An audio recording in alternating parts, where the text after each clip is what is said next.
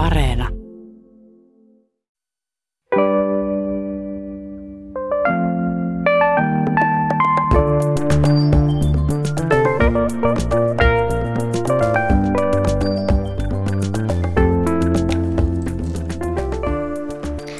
Oikein hyvää tiistaita.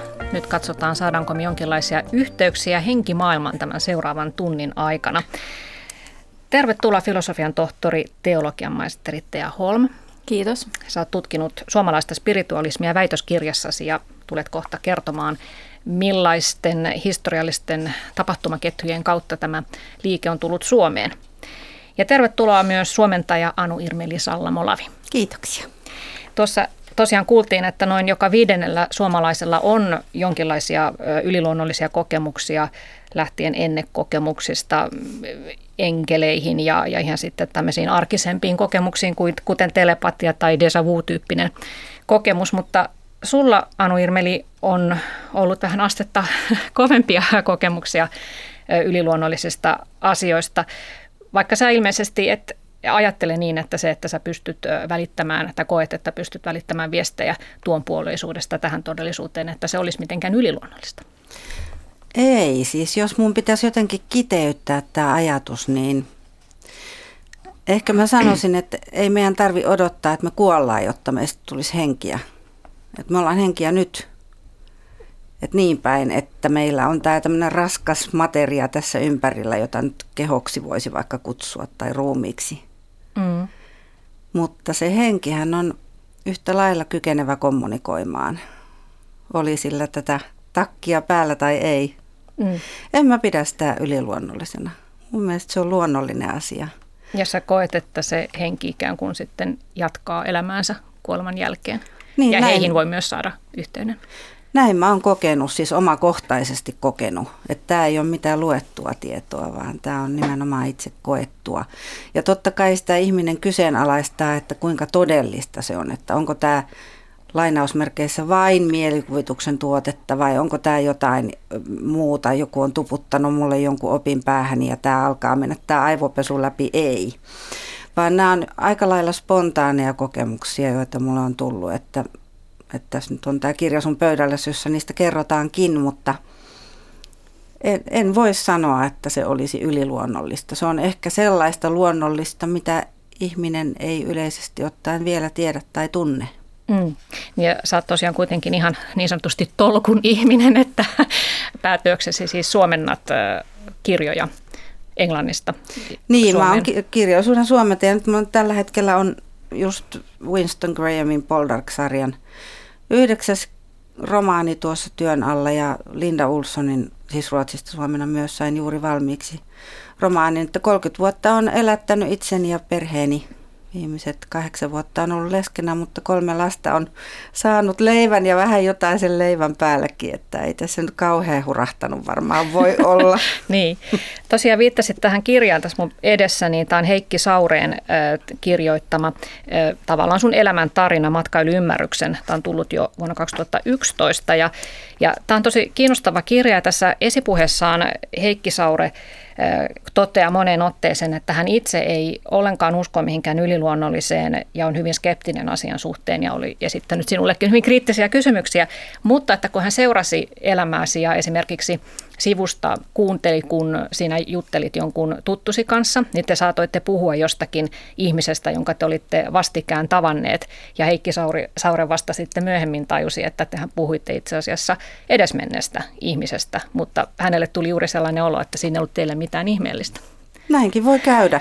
Joo, Heikin kanssa pitkään työstettiin tuota kirjaa ja, ja tota, hän on todella äh, kriittinen ollut tuossa lähestymistavassaan skeptikko kun on.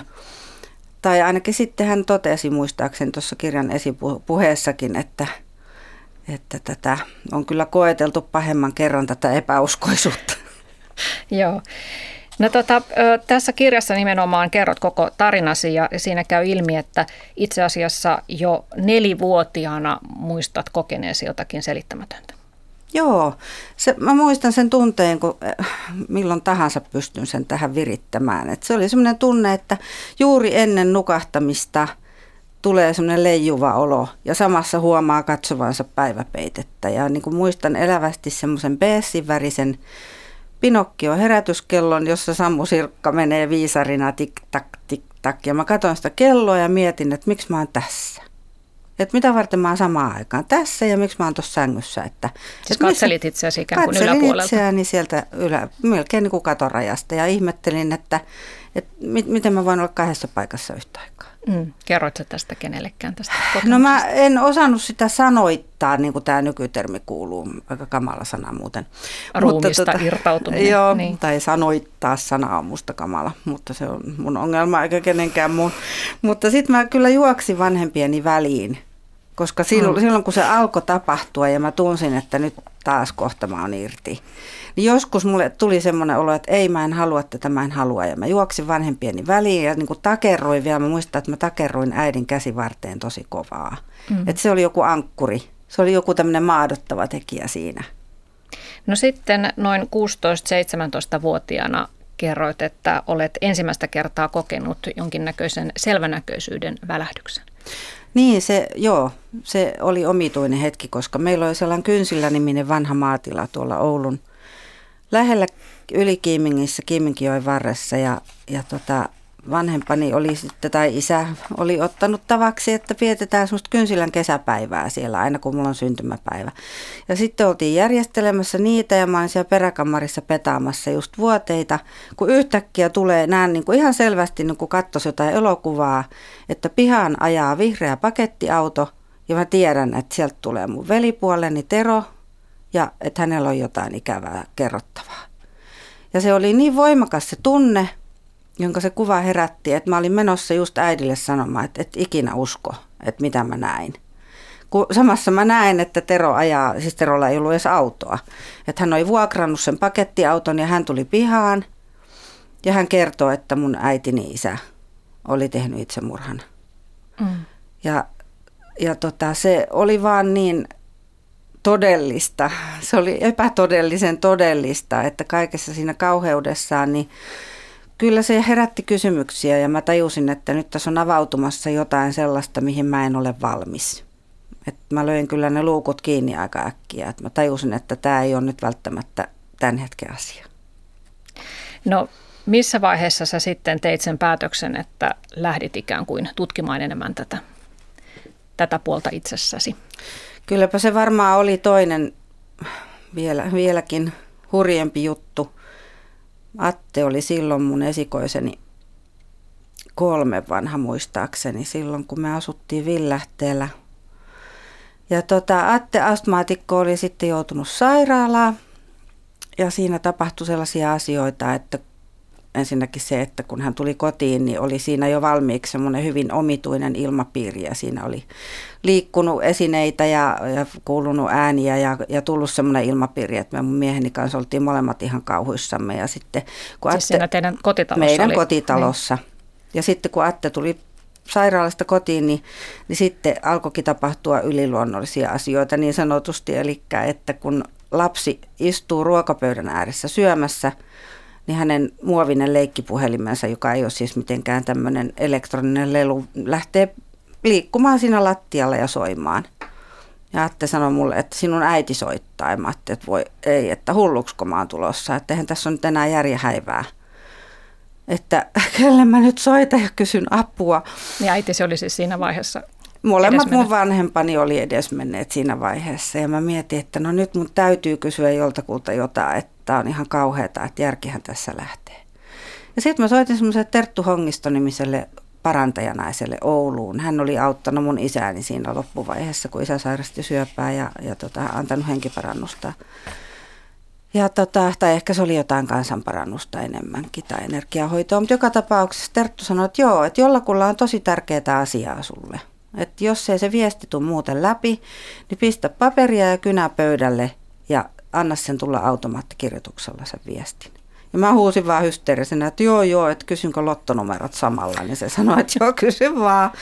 No sit mä tein sen, että kun Atte oli syönyt ja mä istutin sen pojan siihen kiikkustuolin katsomaan muumivideota, niin yleensä hän ei kyllä todellakaan hievahtanutkaan. Että hän oli kuin vangittuna siinä sen ruudun kanssa, että ei nähnyt mitään, mitä ympärillä tapahtui. Mutta nyt kun mä lähdin kävelemään toiseen päähän sitä pitkää olohuonetta, niin Aten katse kääntyi ja hän sanoi mulle, kun mä olin puolivälissä huonetta, että setä tuli tänne.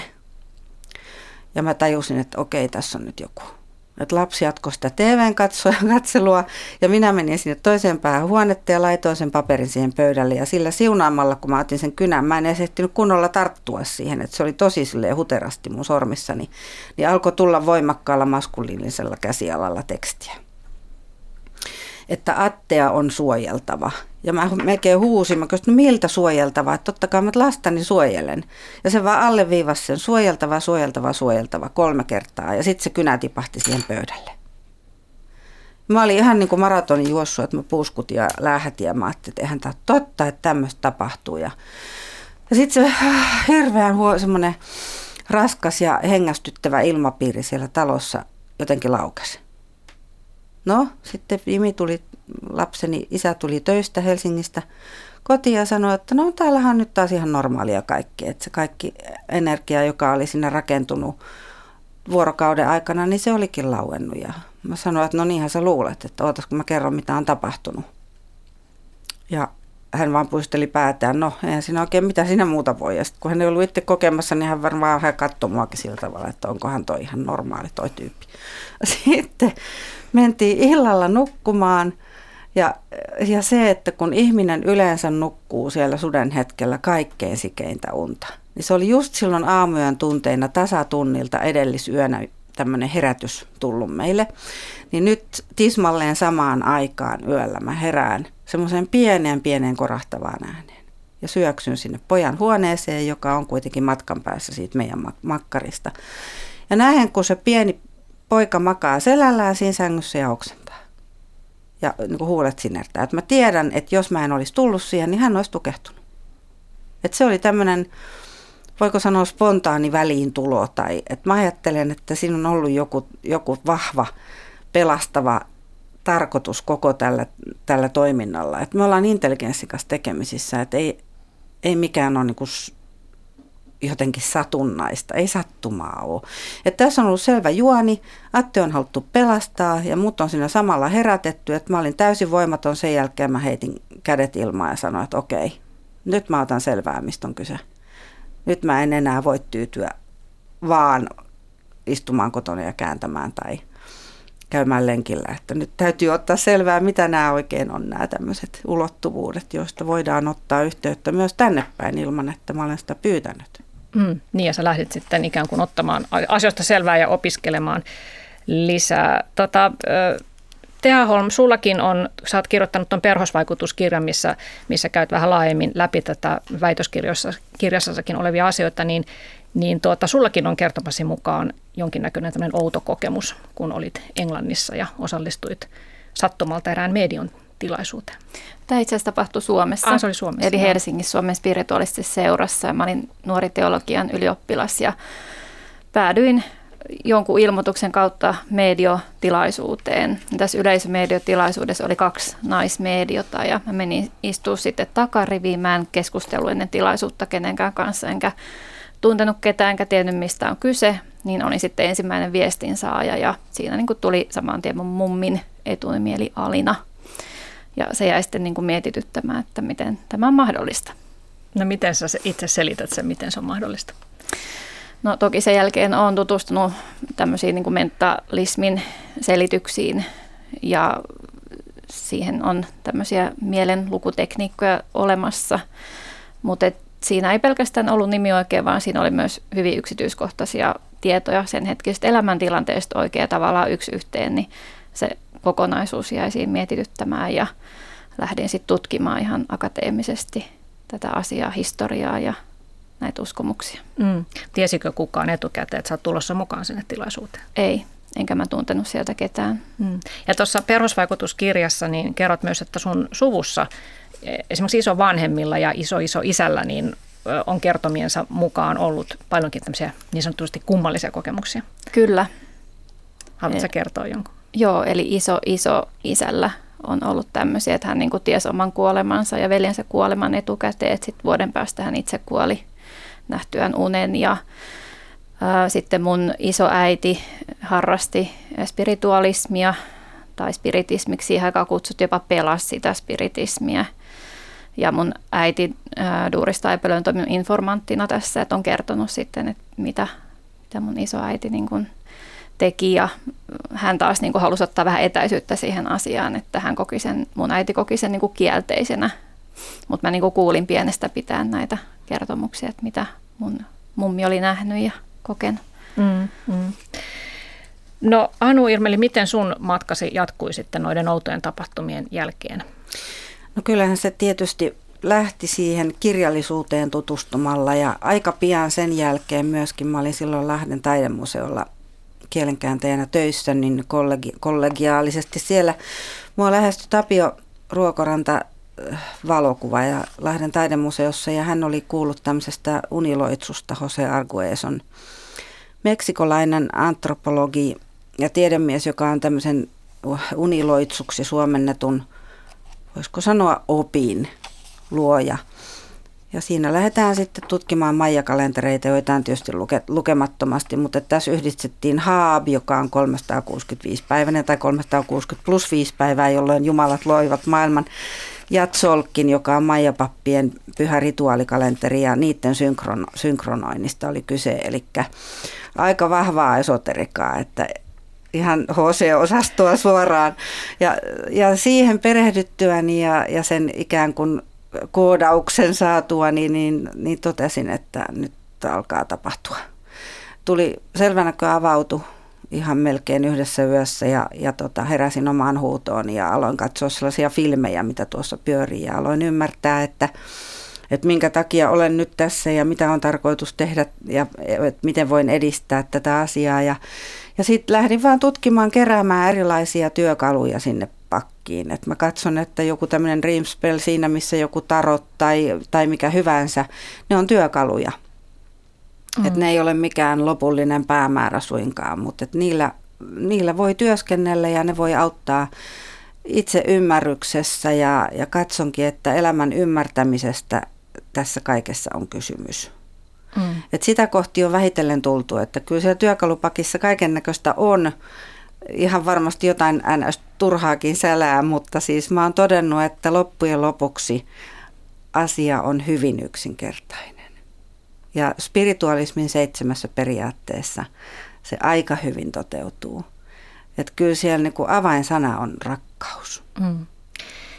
Ennen kuin mennään vähän tarkemmin siihen, että kun sähän oot Anu Irmeli sitten ihan Englannissa spiritualistisessa keskuksessa opiskellut ja koet, että et ehkä ole niinkään medio, vaan, vaan tämmöinen niin näkijä, mutta otat, pystyt myös niin kuin istunnoissa aistimaan jotakin toisesta ihmisestä, että mistä siinä mahtaa olla kysymys ja mitä siinä tapahtuu, niin puhutaan vähän tästä spiritualismin historiasta, tai oikeastaan ennen sitä täytyy määritellä, että, että spiritualismi, sehän on eri asia kuin spiritismi, eikö vaan Kyllä, Joo, Joo. Eli kyse ei ole tästä spiritismipelistä. Joo. Että, järjestäytynyt tunnustuksellinen uskonnollinen liike, uskonto on spiritualismi. Joo.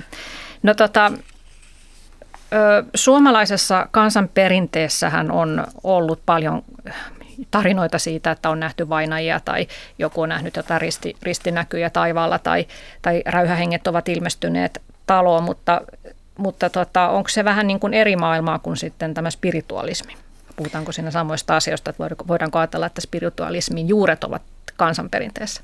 No spiritualismi itsessään on ikivanhaa, että nämä spirituaaliset ilmiöt, kuten tämmöiset vaina-ilmestykset, niin niitä on lähes kaikissa kulttuureissa. Ja, ää, mutta spiritualismi, se mitä mä oon tutkinut, niin on moderni ää, uskonto, eli syntynyt 1848 Yhdysvalloissa – ja kyse on tietenkin siitä, että miten spiritualismi halutaan määritellä. Hmm. Niin tosiaan tämä alku on Yhdysvalloissa, niin siellähän 1240-luvun lopulla niin eli tämmöinen pikkukylässä nelihenkinen Foxin perhe ja nämä Foxin sisarukset alkoi sitten kuulla, kuulla koputuksia ja muuta tämmöistä kummitusjuttua siinä talossa. Mutta eikö tässä käynyt niin, että heidän, heidän tuota noin niin koputuskertomuksensa osoittautuivat sitten huijaukseksi? No kyllä. myöhemmin sitten, useita vuosikymmeniä myöhemmin, niin tytöt, tai siis silloin tietenkin aikuiset naiset, niin kertovat, että olivat tyttöinä keksineet tämän ja että olivat muun muassa vetäneet omenaa narun päässä ja näin. Mutta sitten toisaalta niin kuin vuoden päästä toinen näistä medioista sitten veti sanansa takaisin ja sanoi, että hänelle oli maksettu tästä tunnustuksesta ja sitten sen jälkeen hän käytiin sitä spekulaatiota, että oliko vai eikö ja niin, niin. mitä oli tapahtunut. Mutta sitten kun tämä lähti leviämään tämä spiritualismi, niin, niin tuota, öö, sinnehän oli tyypillistä se, että nämä mediot ikään kuin tekivät semmoisia näyttäviä temppuja, että nostivat vaikka jonkun raskaan tammipöydän ilmaan siinä istunnon yhteydessä, mutta näistäkin niin kuin 90 prosenttia on osoitettu olevan huijausta. Joo, sitten 1900-luvun alussa niin taikurit alkoi osallistua näihin spiritistisiin istuntoihin ja nimenomaan fysikaaliseen spiritualismiin ja aika moni sitten tosiaan jäi kiinni, että on arvioinut, että yli 90 prosenttia sitten osoittautui ihan huijaukseksi. Mm, mutta eikö tämä vähän heikko lähtökohta tällaiselle henkiselle liikkeelle, että näin paljon huijausta on ilmassa? Joo, no nykyään siis mediumismi on enemmän mentaalista. Eli se oli niin tunnusomaista sinne toissa vuosisadan vaihteen mediumismille, että se oli fysikaalista ja oli näitä fysikaalisia ilmiöitä. Että sitä tietenkin niin kuin, tätä ajatusta, uskomusta haluttiin käyttää hyväksi ja siinä nähtiin myös tämmöinen ansaintakeino Mm, mutta eikö mentaalisessakin viestinnässä voi huijata? Voi, mm. kyllä. No, mutta mitäs tuota, tässä on Suomen kohdalla aika mielenkiintoinen tämä spiritualismin historia, että se tuli tänne, tuli tänne tuota noin, niin oikeastaan sivistyneistön kautta, niin kerrotko vähän siitä? Ää, joo, eli jo 1800-luvulla ää, esimerkiksi Minna Kant piti tämmöisiä spiritistisiä istuntoja ää, Kanttilassa – ja sinne osallistui sitten tämmöistä suomalaista kulttuuriväkeä, että Juhani Aho ja Akseli Kallen Kallella ja Sönsi Pelius ja näin poispäin. Mutta se oli semmoinen mm. kokeilun asteelle jäävä asia siihen aikaan, että silloin ei vielä syntynyt Suomessa mitään spirituaalista liikettä tai filosofiaa. Tiedetäänkö siitä mitään, että minkälaisia asioita esimerkiksi Kallen Kallelalle tai, tai Juhani Aholle ja näille muille taiteilijoille niin kerrottiin näissä istunnoissa? No hyvin vähän on löytänyt tietoja, että ihan niin kuin jotain mainintoja. Mm. Mikähän sinä Minna Kanttia kiinnosti tässä spiritismissa? No hän oli ennenkin tyttärensä menettänyt, että varmaan haki jonkinlaista sitten lohdutusta ja varmuutta siitä elämän jatkumisesta. Joo, ja sitten tämä taisi olla myös tämmöinen niin kuin viihde, viihdetyylinen se, oli se seura. peli. Niin, seurapeli. Joo, kyllä. Joo. No sitten jos puhutaan siitä, että miten tämä nykymuotoinen toiminta käynnistyy Suomessa, niin se tapahtui 40-luvulla ja siinäkin on aika, aika isoja nimiä ollut mukana. Kyllä. Eli kirjailija kääntää Helmi Kruun ja sitten Jaada Ryti, eli Risto Rytin puoliso. Joo. Joo, Helmi Kruunhan oli siis suomen kielen ja kirjallisuuden professori Julius Kruunin tytär. Niin mistähän tämä Helmi Kruun sitten innostui tästä ja mikä hänen roolinsa oli tässä spiritualismin tuomisessa Suomeen? Mm, no hänen henkilöhistoriansa varmaan selittää osan. Eli hänen äitinsä kuoli, kun hän oli kolmevuotias ja sitten isä kuoli purehdusonnettomuudessa, kun hän oli aikuisuuden kynnyksellä. Mutta sitten hän tutustui spiritualismiin ollessaan Lontoossa vuonna 1928, jossa kuuli tämän Arthur Conan Doylin ää, luennon aiheesta. Et se oli niinku sit varsinainen sysäys tutkia asiaa enemmän. Joo. Ja tuota, mikähän sitten mahtaa olla Risto Rytin osuus tässä kaikessa? Osallistuiko hän näihin istuntoihin?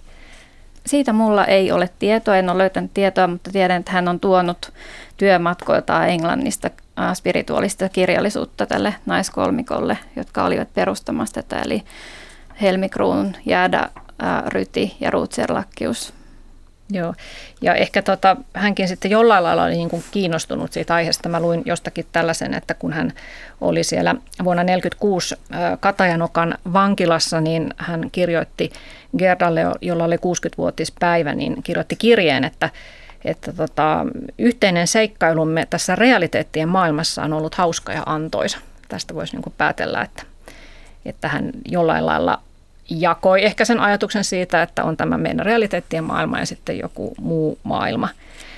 Joo, no siis tämä Rytihän tosiaan oli nähnyt kovia asioita, että oli muun muassa paikalla todistamassa liikemies Alfred Kordelinin murhaa ja sisäministeri Heikki Ritavuoren murhaa ja, ja oli paikalla myös kun Kyösti Kallio kuoli, että siinä mielessä voi ajatella, että hän ehkä sitten sai tästä jonkinnäköistä lohtua tai mm, psyykelleen vahvistusta. lähellä monesti. Onko tämä tyypillistä, että spiritualismista kiinnostutaan just tällaisina kriisiaikoina? Kyllä se on tyypillistä ja sota-ajat varsinkin. Hmm. Joo, no onko Helmi Kruunilla sitten osuutta siinä, että miten tämä spiritualistinen oppi, että minkälaiset niin kuin opin kappaleet tänne Suomeen tuli Kyllä. sovellettavaksi? Joo, eli hän käänsi ne suomen kielelle ja käänsi muutenkin niin kuin eläkeiässä niin paljon alan kirjallisuutta suomeksi, että hän tavallaan loi sen pohjan kirjallisuuden kautta. No mikä oli sitten hänen ää, ajatuksensa siitä, että mitä spiritualismi suhteutuu no, kristinuskoon? No siihen aikaan spiritualismi oli just tämmöistä kristillistä spiritualismia, eli oli hyvin vahva kohtalon usko ja usko Jumalaan ja Jumalan johdatukseen. Ja pitikö tämä Helmi Kruun ja, ja Järle Ryti sitten itse tällaisia istuntoja, missä he itse toimivat mediona? Kyllä, oli tämmöisiä kokoontumisia. Ja myös Helmi Kruunin tiedän toiminnan joissakin mediotilaisuuksissa niin mediona välittäneen sitten viestejä yleisölle – No miten heidän mahdettiin suhtautua tuohon aikaan? Tiedätkö siitä? No tiedän, että epäiltiin silloinkin ja ihmeteltiin sitten tilaisuuksien jälkeen keskusteltiin, että miten tämä nyt oli mahdollista, että kun sitten oli ihan joku tunnistettavissa oleva henkilö että nimeä myöten saatiin mm. viestejä, niin niistä sitten kyllä keskusteltiin. No tämä spiritualismi ainakin toi sen, että, että nainen pystyi toimimaan tällä tavalla ikään kuin uskonnollisella kentällä, että se oli varmaan aika uutta Nimenomaan, joo. aikaan. Joo, sitten toisaalta samalla on ehkä nähty se tämmöisenä naisten hysteriana. Tällaistakin luin, että asenteet olivat myös sitten tällaisia. Kyllä. No tota, Anu-Ilmeli Salamolavi, niin tuota, mitä, mitä tapahtuu tällaisessa niin sanotussa spiritistisessä istunnossa? Sä oot itse spiritualistisen seuran jäsen. Olen, joo. En muistakaan, minä vuonna on mahtanut liittyä. Varmaankin Lahden seuraan liityin silloin 90 kaksi tai kolme, ehkä niihin aikoihin, ehkä vähän ennen kuin tämä kertomani tapaus Aten kanssa oli. Mutta mitä tapahtuu selvänäköistunnossa, niin sen mä voin sulle kertoa. Mm. Mä oon jostain syystä halunnut välttää sitä, että mä lähden työskentelemään NS-mediona. Vaikka nyt kun lähdetään halkomaan hiuksia, niin mediohan merkitsee välikättä. Eli jos mä annan henkiparannusta jollekulle – niin mähän olen siinäkin mediona, että ei, siis, ei siitä pääse mihinkään, että mediona sitä nyt työskentelee. Mutta kun yleensä Suomessa ajatellaan, että media on juuri se, joka tuo viestiä tuon puoleisesta joltain vaineelta, joltain edesmenneeltä rakkaalta, että se on niin kuin se käsite. Niin sitä voi tietysti miettiä ehkä näitä rajoja vaan vähän rikkoakin, että, että media on se välikäsi, välittäjä. Mm. Et sillä tavalla mä ajattelin, että mä olen välittäjä. Mutta mikä, mikä on se selvänä on tarkoitus, niin mun mielestä se on taas enemmän sitä, että luetaan ihmisen auraa. Eli meillä on tämä sähkömagneettinen kenttä ympärillämme, joka sisältää kaiken informaation meistä. Siellä on meidän toiveet, siellä on meidän pelot, siellä on meidän tähän asti eletty elämä, siellä on erilaiset kerrokset. Sieltä voi, esimerkiksi voi lukea fyysisen kehon ensin ja sitten mentaalikehon, sitten emotionaalisen, sitten spirituaalisen. Virittäytyä niihin kuhunkin erikseen tai kokonaisuudessaan nauraa ja kertoa niistä yleisvaikutelmista. Eli tarkoituksenahan on silloin toimia peilinä. Et yleensä ihminen tietää jo, jos hän on jossain tienhaarassa, että kuinka hänen tulee toimia. Et siinä voi parhaimmillaan vahvistaa sitä toisen ajatusta ja näkemystä. Mm. Et mä ajattelen, että se on enemmänkin sellainen rooli, tämä mun rooli. Niin että ei, mutta että spontaanisti tulee sitten näitä edesmenneitä, jotka haluaa, haluaa tuoda sitä rakkauden viestiä, kertoa, että rakkaus on ikuinen. Ei se kuole, eikä sielu kuole. Mm. Mutta eikö ne ole tällaisia asioita, mitä esimerkiksi sureva ihminen haluaakin nimenomaan kuulla? Totta kai, sillä se on erittäin lohdullista. Se on hirveän tärkeää. Juuri sen takia sitä tehdään. Mm. Näin mä uskon. Mutta mitä sä käytännössä sitten aistit ja näet tällaisissa istunnoissa? Tai pystytkö sä esimerkiksi nyt minusta ja teasta sanomaan jotakin? No en välttämättä yleensä spontaanisti tee. Yleensä nämä on sellaisia tilaisuuksia, jotka sovitaan etukäteen. Ja muutenkin mä aina katson, että kaikella on aikansa ja kaikella on paikkansa. Että jos mulla on niin istuntoja, mitä mä pidän yleensä juuri spirituaalistisen seuran jonkin alajärjestön pyynnöstä jossain kaupungissa, niin se on ennalta sovittu se ajankohta ja ihmiset tietää, kun ne tulee sinne, että mitä suunnilleen on odotettavissa. Eli siinä tapahtuu se virittäytyminen, että mä kerron aina alussa, että nyt tässä kun rupatellaan niitä näitä, ja meidän naurat sulautuu toisiinsa, että se on vähän niin kuin kaksi saippua kuplaa yhdeksi isoksi.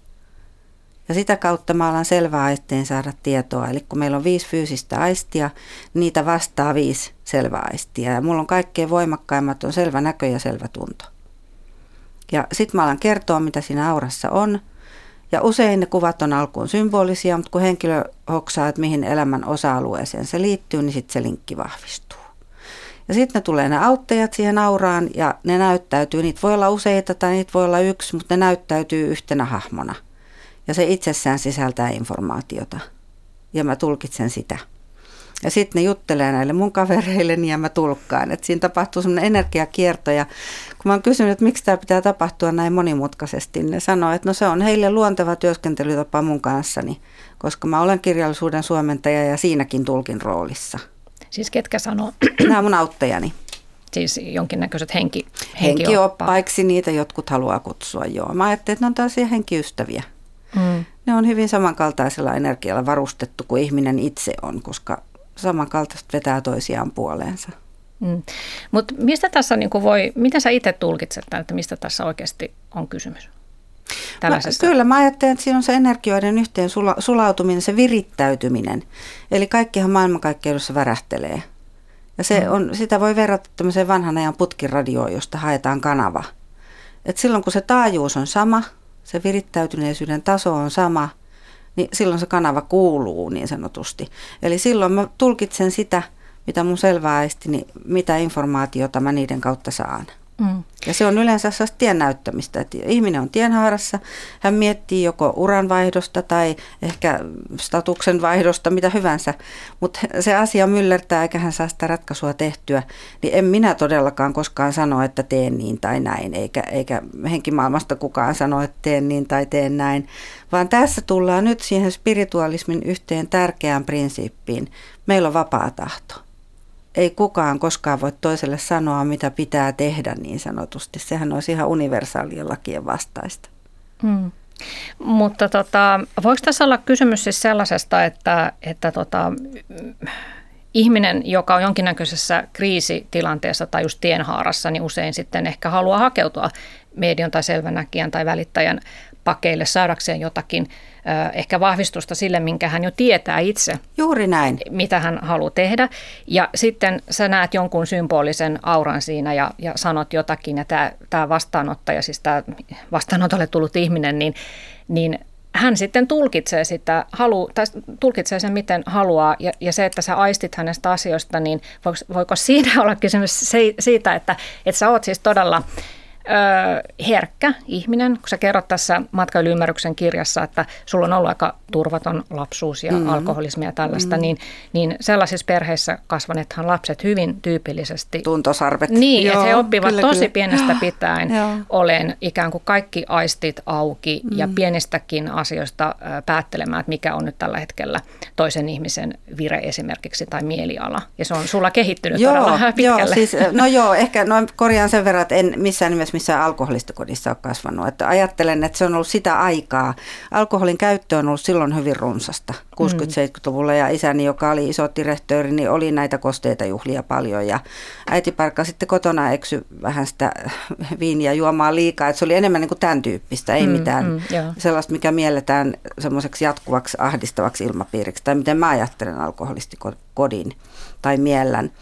Mutta siis intentio on avainsana. Eli se, että kun joku henkilö ottaa yhteyttä muhun ja jos mä löydän sen tilan, että mä voin hänet tavata, niin sitten me yleensä tavataan mun kotonani ja sitten se intentio on yhteinen. Eli meillä on molemmilla halu auttaa häntä eteenpäin siitä kohtaa, missä hän on. Eli totta kai minä tulkitsen hänen auraansa, joka on kuva hänestä, ja hän tulkitsee sitä, mitä minä sanon. Eli aivan ehdottomasti kyse on tulkinnasta. Mm. Näin niin kuin lyhyesti. Joo. No Teholm, sähän valmistelet tällä hetkellä uutta kirjaa, missä sä etsit vähän selityksiä näille, näille kokemuksille. Niin miten sä näet, että mitä, mitä tässä tapahtuu, jos, jos tuota spiritualistisessa istunnossa ö, tulkitaan, että nyt siellä henkioppaat kertovat, että mitä tämän ihmisen elämään on kuulunut ja ja henkilö sitten ehkä siitä alkaa vetää johtopäätöksiä, että mitä hänen pitäisi tehdä. Tässä on se, että kun puhutaan symboleista, niin symboleitahan voi tulkita eri tavalla ja jokainen varmaan löytää niille selityksiä, mutta et, spiritualismissa sen median pitäisi todistaa sit henkimaailmasta niin, että hän tuo hyvin yksityiskohtaisia tietoja, että voi olla joku nimi, ammatti, kuolintapa, että et ei riitä se, että no tässä nyt on ruusu ja mitä se nyt sulle symboloi, vaan se niin pitää olla jotain yksityiskohtaisempaa sen tiedon. Ja tämmöisiä niin kuin hyvin yksityiskohtaisia tietoja on saatu ja niitä on tutkittu myös tieteellisesti. Ja käsittelen sitten mun kirjassa, tulevassa kirjassa. Niin ja tarkoitus puolta. on todistaa mm. ennen kaikkea, että kuolemaa ei ole, eikö niin? Nimenomaan ja mm. todistaa mm. äh, niin kuin just se sellainen tiedollinen puoli, että Joo. ne tiedot on tarkkoja, mm. riittävän äh, yksityiskohtaisia, ei arvattavissa olevia, ei kalasteltuja ehkä myöhemmin toteen tulevia tai sitten kysyttäessä jotain sukulaiselta lisätietoja, niin saadaankin sieltä vahvistus sille tiedolle. Että siinä pitäisi olla niin kuin useita tämmöisiä elementtejä. Mm. Mutta miten, miten näitä on tieteellisesti sitten tutkittu ja todistettu, että, että mitä siinä tapahtuu? Joo, no eli 1882 perustettiin tämmöinen seura Cambridgein yliopistossa. Siellä oli useita johtavia tiedemiehiä ja kutsutaan psyykilliseksi tutkimukseksi. Ja sitten myös Amerikassa muutama vuosi myöhemmin niin psykologi William James johti sitten siellä tätä tutkimusta ja siinä tutkittiin ihan niin kuin useita medioita vuosikausia. Ja Leonora Piper oli yksi näistä tutkituista ja häntä tutkittiin Amerikassa ja Englannissa ja hän niin kuin sai transissa erittäin tarkkoja tietoja. Mutta siinä oli jännä se, että yleensä joko se koko tieto paketti, minkä hän välitti jossain istunnossa, joko se oli kokonaan oikein tai kokonaan väärin. Ja sitä nämä tutkijat ei pystynyt selittämään. Mm-hmm. Mutta siis nykytiede, niin onko sulla tietoa siitä, että miten nykytiede näitä selittää näitä kokemuksia? No se on ihan tämä psykologin selitysmallit, että mm, harhat, aisteharhat johtuen välittää aineiden toiminnasta tai mm, ihan puhtaasti niin kuin taikuus, mm. mentalismi, erilaiset mielen luku, niin. mielenhallinnan tekniikat. Joo, mä tiedän, että tämä ei ehkä ole niin kuin Anu Hirmelin kannalta tai sun mielestä ehkä kiinnostavaa keskustelua, että miten tämä voidaan selittää. Mutta, Totta mutta, kai on äärimmäisen kiinnostavaa. minua ainakin kiinnostaa. En ole itse kokenut yhtään pätkääkään mitään yliluonnollista, paitsi ehkä unihalvauskohtauksen lapsena, mutta sekään nyt ei ole yliluonnollinen, mutta kummallinen kokemus kylläkin. Mutta siis joo, pohjimmiltaan tässä nyt varmaan on siis kysymys joka tapauksessa siis ihmisen tietoisuudesta. Mehän nykytiede ei pysty sitä täysin vielä selittämään, että mistä tietoisuudessa on kysymys ja, ja nyt ollaan nykyään kovin kiinnostuneita, että mikä on niin mielen ja aivojen välinen suhde, millä lailla ne ovat sama asia. Mutta esimerkiksi tota, se, että on hyvinkin tyypillistä ihmiselle kokea, että jos läheinen kuolee, niin sen ensimmäisen vuoden ajan sen läheisen kuoleman jälkeen, niin on paljon ihmisillä sellaisia kokemuksia, että he kokevat, että läheinen on ilmestynyt heille tai he aistivat tämän läsnäolon, mutta sitäkin on voitu niin kuin aivoperäisesti selittää, että, että jos aivot ovat vaikkapa nyt 20 vuoden ajan tottuneet siihen, että se läheinen on siellä aamulla keittämässä kahvia ja sitten hän yhtäkkiä ei olekaan, niin aivolla menee aika pitkän aikaa, että ne sopeutuu siihen, että, että se ei olekaan siellä ja silloin saattaa aivot luoda sellaista ennakkonäkyä tai aistimusta siitä, että se mm. ihminen on vielä siellä. Mm. Joo, no tota, miten sä sitten sanot Anu Irmeli siitä, että miksi, miksi että jos, jos henkimaailma on totta, niin miksi niitä henkiä ylipäätään kiinnostaisi kauheasti puuttua tänne? Tänne. En, mä, en mä usko, että haluaa puuttua, ei. Mä ajattelen, Mutta ohjata että, ja, ja myös niin kuin ehkä suojella mm, joitakin Joo, ihmisiä. siis varmaankin, koska rakkaus on se magneetti, joka vetää yhteen. Eli olipa meillä nyt tätä takkia tai ei, eli olimmepa nyt sitten täällä näkyvässä maailmassa tai näkymättömässä, niin yhtä lailla ne rakkaat ihmiset ovat rakkaita. Ja ihan varmasti heillä on kiinnostusta auttaa, jos kykenevät, mutta uskon, että henkimaailmasta äh, mahdollisuudet niin sanotusti puuttua mihinkään täällä tapahtuvaan ovat niin kuin äärimmäisen minimaalisen pienet. Et se, että ylipäätään se virittäytyminen, että se linkki saadaan auki, niin se vaatii aika paljon. Ja sitten, että se vielä, että se puuttuminen tapahtuisi niin sanotuin fysikaalisin keinoin, niin se on kyllä äärimmäisen harvinaista. Mm-hmm. Et se, että mitä mä oon nyt keskustellut muiden kollegoiden ja ystävien kanssa, muun muassa tämä minister Steven Upton, joka on 20 vuotta tullut Suomeen henkiparannus, transsiparannusistuntoja pitämään, niin hän sanoo, että se on niin harvinaista sen takia, että ylipäätään nämä fysikaalisen, vastaa ihan täysin sun kysymykseen, mutta sinne no, päin.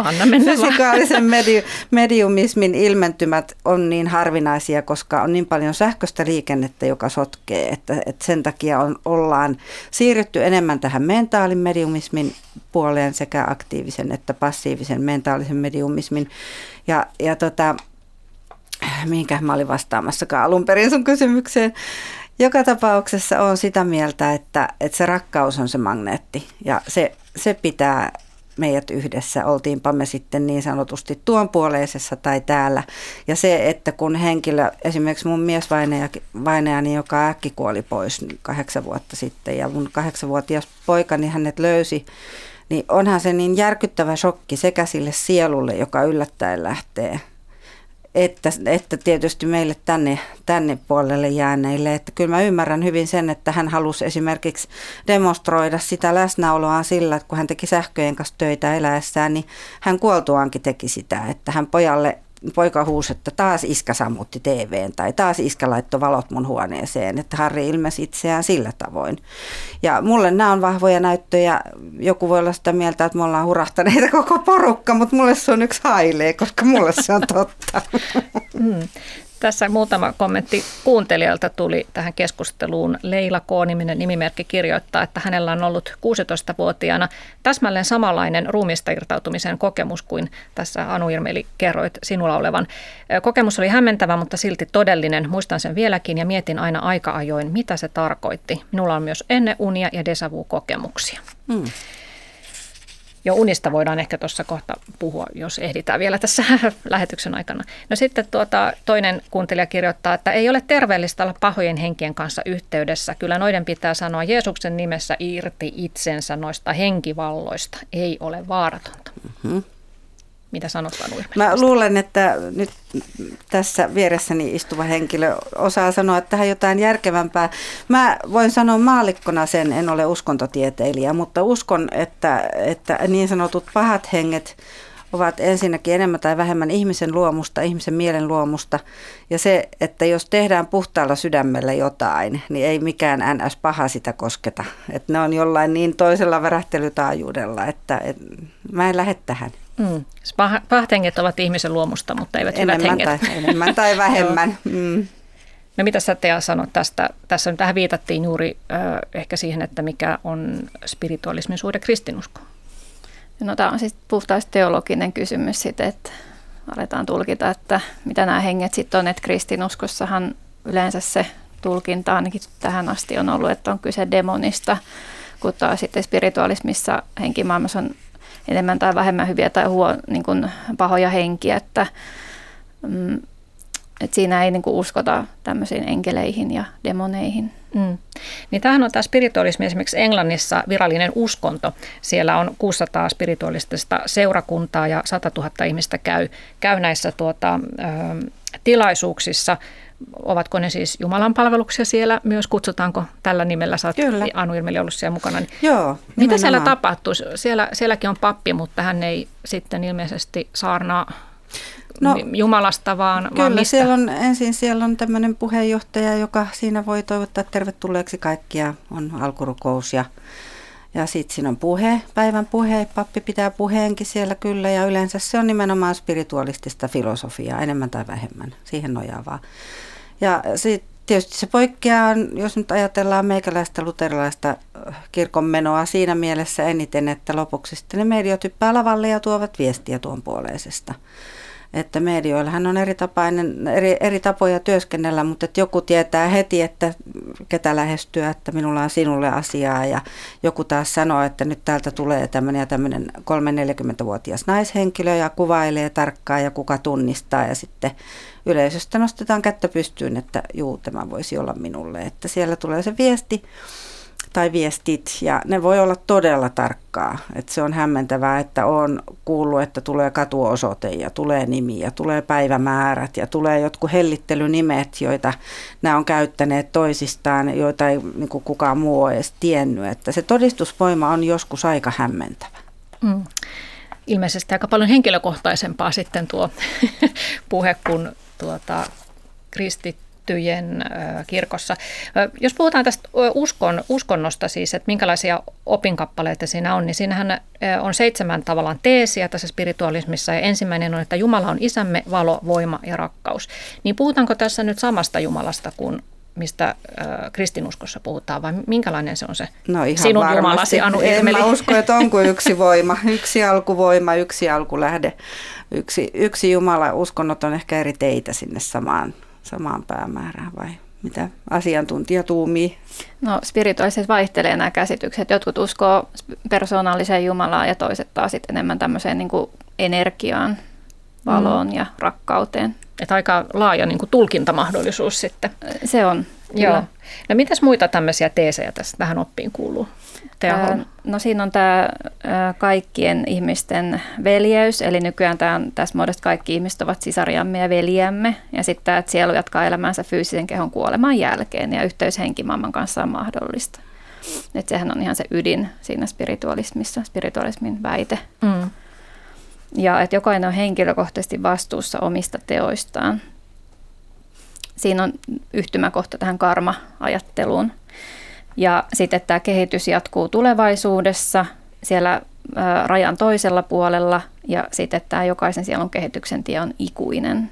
Mm. Sielu on ikuisesti aina ollut olemassa.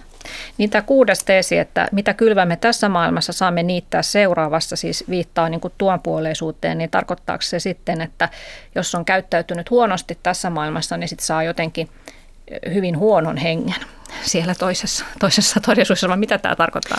No jälleen palataan näihin värähtelytaajuuksiin, että korostan nyt sitä, että puhun maani, maallikkona, että mulla, menisin sanoa maanikkona, että mulla, mulla ei ole nyt sitä uskontotieteellistä tieteellistä ylipäätään näkökulmaa tähän asiaan, mutta se, että, että jos joku elää kovin heikkojen, huonojen arvojen mukaisesti täällä ja, ja ryöstelee ja raiskaa ja touhua mitä tykkää, niin ei nyt voi olettaa, että hän menee sitten tuon puoleisessa ihan sinne samalle tasolle samaan kerrokseen, jos näin ajattelee, kuin joku, joka on elänyt jalosti ja ylevästi ja hyvien arvojen mukaisesti ja on ollut korkea etiikka ja on, on halunnut auttaa muuta ja ties mitä. Et siellä on vähän eri tasoja et näin, eli näin tota, te puhutte niin tasoista, eli spiritualistilla ei ole taivasta ja helvettiä samalla lailla kuin. Mä en osaa vastata tähän, tämä on vaan mun ajatteluani. No, mitä sä sanotte uskontotieteilijänä? Joo, mä oon ymmärtänyt sen niin, että ei ole semmoisia paikkoja nyt sinänsä, että taivas ja helvetti, vaan tämmöisiä niin kuin sfäärejä tai olemisen tiloja. Eli sitten osa hengistä on jossain tämmöisissä korkeammissa sfääreissä ja sitten osa taas tämmöisissä matala värähteisissä paikoissa – ja sitten se oman sielun kehityksen mukaan voi sitten edetä siellä henkimaailmassa. Mm.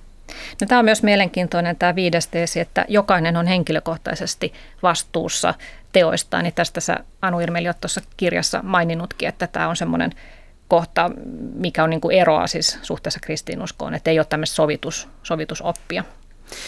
Niin, joo, tai siis ajatus siitä armosta, että joku sovittaa meidän syntimme, että ei, ei meillä tietysti Jeesusta ole myöskään spiritualismissa muutoin kuin ehkä historiallisena henkilönä, joka on ollut ehkä aikansa loistavin medio. Mm. Mutta että tämä armokäsite siinä, se, se vähän tökkäsee, että kyllä me ollaan vastuussa omista teoistamme. Mikä on sitten spiritualismin suhde jälleen syntymiseen?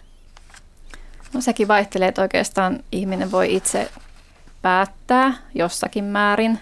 Eli käytännön tasolla vaihtelee, että aika monikin spirituaalisti itse asiassa uskoo jälleen syntymiseen, mutta sitä ei opeteta virallisesti spirituaalisessa kirkossa. Eli se ei kuulu viralliseen oppiin, vaan siellä niin jäädään tavallaan siihen ajatukseen, että siirrytään sinne rajan toiselle puolelle henkimaailmaa ja sitten se kehitys jatkuu siellä tavalla tai toisella. Mm. No meillähän on nyt Suomessa 1500 henkilöä mukana tässä spiritualistisessa seurassa. Se on aika pieni määrä ja se on käsittääkseni pysynyt myös aika tasaisena se lukumäärä. Niin tämä on toisaalta vähän yllättävää, kun sitten kuitenkin puhutaan, että tämmöinen uusi henkisyys olisi nousussa ja henkiset asiat kiinnostavat ihmisiä tosi paljon. Niin mikä siinä nyt on sitten, että tämä spiritualismi ei näytä niin kuin kiinnostavan kovin laajaa joukkoa?